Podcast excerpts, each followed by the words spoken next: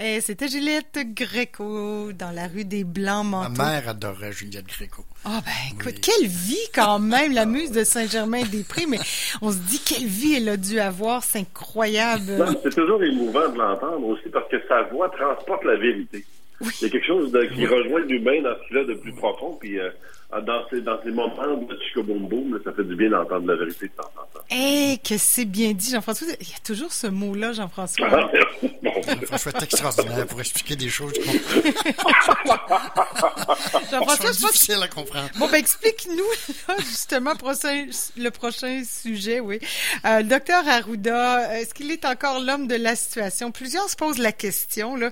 Et puis moi, j'ai envie personnellement d'extrapoler, si on a le temps, est-ce que M. Dubé, Christian Dubé, est l'homme de la situation aussi, là? Mais euh, commençons par M. Arruda. Bon, d'abord, une déclaration de conflit d'intérêt. Moi, j'ai travaillé avec Horacio Arruda hein, quand j'étais dans la fonction publique, donc je le connais pas. C'est pas un ami, non, mais c'est quelqu'un que je connais, que j'ai que j'ai fréquenté un peu. Donc, je connais, c'est très personnel, si on veut. Euh, Est-ce que c'est l'homme de la situation, comme Valérie Plante le prétendait pendant le, le, la campagne électorale à ville de Montréal? Euh, écoute, euh, c'est d'abord une excellente question. Monsieur Arruda a, à sa décharge, posé la vérité, là, il a vécu un stress épouvantable, il a supporté une situation exceptionnelle dans l'histoire du Québec, dans l'histoire du monde, si on veut même.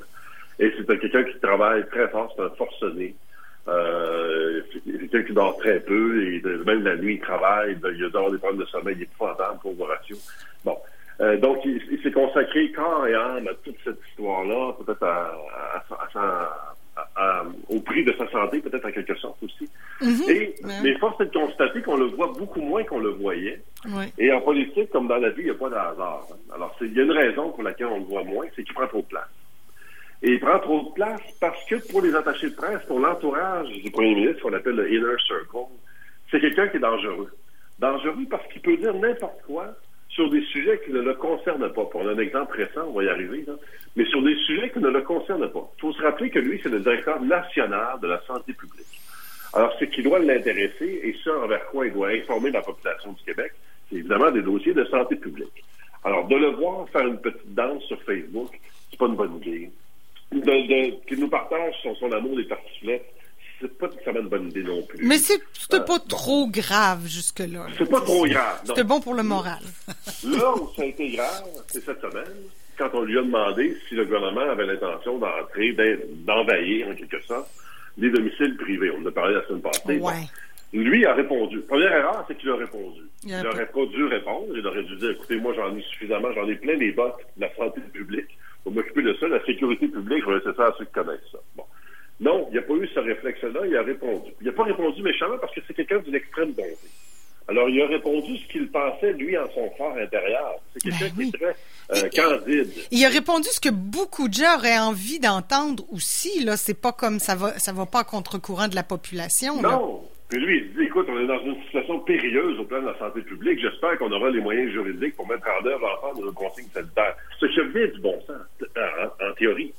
Parce qu'au plan légal, ça marche pas. Ça on en a parlé la semaine passée. là. On peut pas faire ça. On peut pas violer le domicile de quelqu'un. Non, mais attends. possible. OK, mais moi, j'ai une question cette semaine, puis je, je sais que je, suis d'accord, là, on peut pas violer le domicile, on peut pas, les polices peuvent pas rentrer chez quelqu'un, mais si demain je bats mon chum, puis que la police hey, entend des cris, entend une chicane qui peut revirer, elle a le droit de rentrer chez nous s'il y a, il y a, je veux dire, s'il y a un problème de sang. Oui. Alors, c'est quoi Ben la... oui, parce que mais la distinction est, est assez simple, somme toute, c'est que si tu bats ton chum ou si ton chum te bat, ben, c'est un, acte criminel.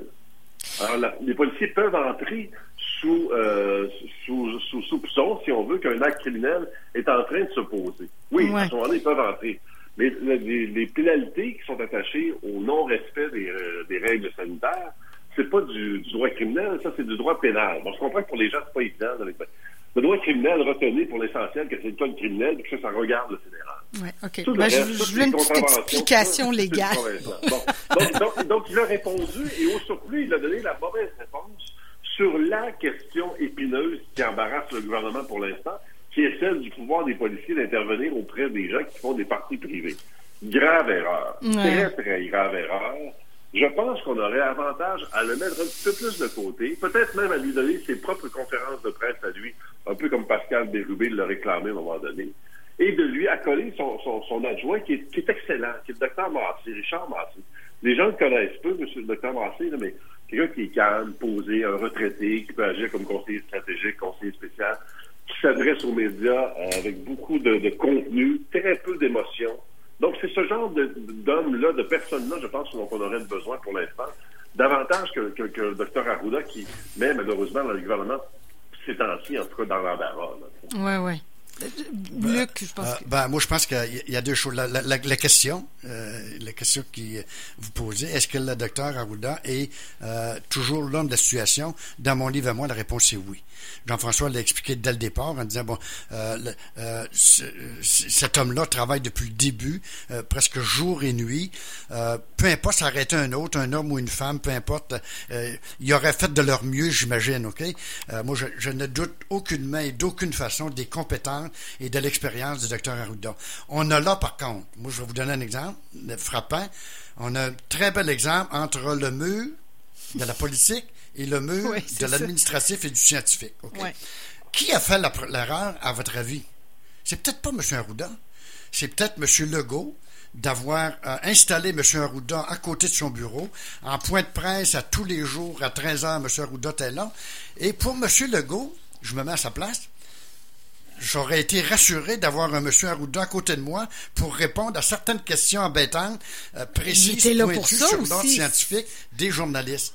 Alors, je ne peux pas répondre à ça. Je ne suis pas un scientifique. Je ne suis pas un médecin. Donc, pour M. Legault, d'avoir euh, euh, d'avoir euh, un M. Arruda, un docteur Arruda à côté de lui, pour pouvoir lui refiler la balle quand la question relève du secteur scientifique et médical et ainsi de suite, c'est tout à fait correct.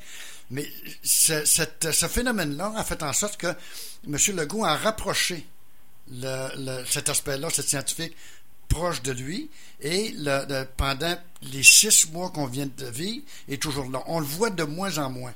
Hmm. Parce que moi, je, euh, je, vais vous rappeler une chose. J'en avais parlé à Jean-François également. On avait parlé, je pense, hors mais c'était, rappelez-vous, la première, au début de tout, la pandémie, M. Arruda, euh, avait fait la nouvelle. Il était dans son véhicule parce qu'il y avait un véhicule de fonction avec un chauffeur fourni, c'est correct, parfait, euh, par rapport à ses responsabilités, et ainsi de suite. Et il se promenait sur la rue Saint-Joseph. La rue était déserte. Et la fenêtre était baissée. Il faisait bye-bye aux citoyens qui le saluaient en passant. Ça, c'est un geste politique. Définitivement. Et moi, le premier réflexe comme vieux politicien, anciennement, bien sûr, OK, je dis, qu'est-ce qu'il est en train de faire là? Si je me mettais à la place des politiciens et de M. Legault, j'aurais pas aimé voir mon spécialiste, mon spécialiste, mon médecin en chef de la santé publique, OK, faire poser un geste comme celui-là. Je ferme la parenthèse, OK? Et il y a eu d'autres choses, d'autres occasions également euh, à travers le temps.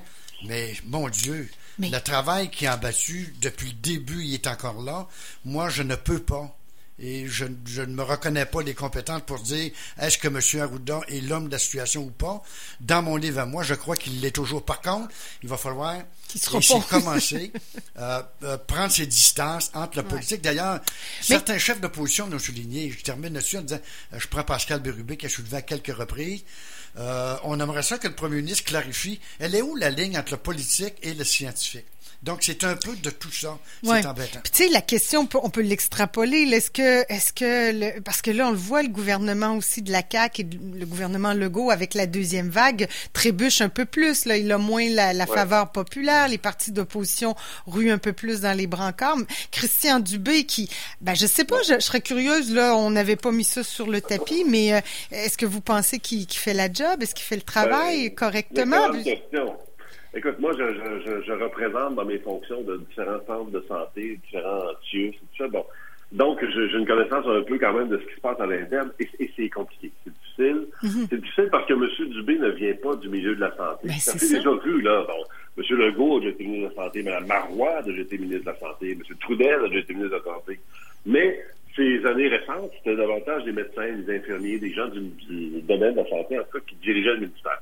C'est pas le cas. Ça veut pas dire qu'il n'est pas capable de le faire, mais ça veut dire que la communication est difficile à établir, en tout cas, entre les gens sur le terrain, comme ils se plaisent à dire, et la bureaucratie. Dominique Savoie, qui est sur le ministre en titre, c'est quelqu'un qui, est très euh, directif, on va, dire, ça comme ça, et, qui en impose beaucoup, dit. Et, le, réseau a aussi subi la réforme Barrette. Il faut pas oublier ça. C'est très, très, très difficile pour le réseau. Alors, ils sont très frileux par rapport à ça, par rapport aux, gens qui veulent imposer des choses, puis qui existent tout de suite, puis c'est rapide, puis on n'a pas le temps, puis on n'a pas le temps de réfléchir. Puis la communication est très difficile et pour l'instant, le réseau réagit pas très, très bien aux commandes politiques qui sont passées. Parce qu'on l'entend dire souvent, ah, je suis pas content, je suis pas satisfait. Ben, oui, OK, mais euh, tu sais, un, coup, une fois que ça s'est dit, bon, qu'est-ce qu'on fait, là, tu sais, euh, réglons les problèmes. Mais Jean-François a raison en disant que l'arrivée de M. Dubé, qui euh, vient d'un autre, qui vient d'une autre planète, OK, et on a mentionné les autres, Mme Marois, M. Legault, ainsi de suite,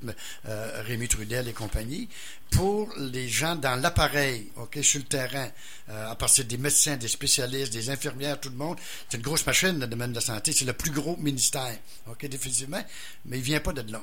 L'autre chose, c'est que c'est le temps, et plus court que long, je pense, va nous, va nous dire si, euh, si M. Legault a pris la bonne décision euh, à la fin du mois de juin, de faire ce, ce, mini remaniement-là, euh, de prendre Mme McCann, l'envoyer euh, aux études supérieures. On n'a pas On l'a pas entendu parler, hein? Ben non, c'est ça, on l'a entendu parler de Mme McCann. J'ai Donc, j'ai hâte de voir un peu. Moi, c'est le ton aussi de M. Dubé, un peu directif, un peu, je sais ben, pas. il est choqué, mais bon, après, faites de le fait quoi, de, me faire dire, ou de M. Dubé dise en, point de presse, je suis pas satisfait, je suis pas content.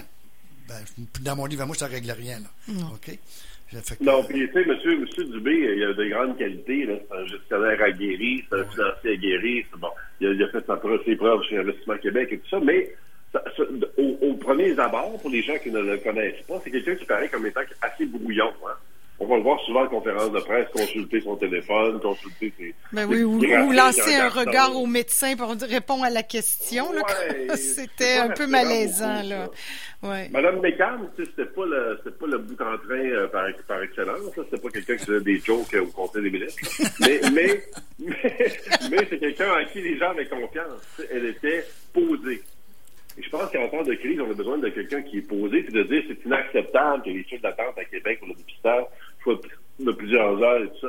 on en convient tous que c'est inacceptable. Là. Maintenant, la façon de changer ça, c'est vous qui l'avez, M. Dubé. Est-ce que ça s'est déjà vu dans l'histoire des remaniements ministériels que euh, un premier ministre dit hey, j'ai fait une erreur, je ramène ce qui pourrait ramener ben Mme oui. Oui. Ben, ben, écoute, ça pourrait? Ah, oui? Caroline, Marie-Chantal Chassé, ah quand on l'a nommé au ministère de l'Environnement, après deux semaines, on s'est rendu compte que c'était une grave erreur. Oui, c'est vrai. On a nommé M. Charret. Oui, c'est vrai.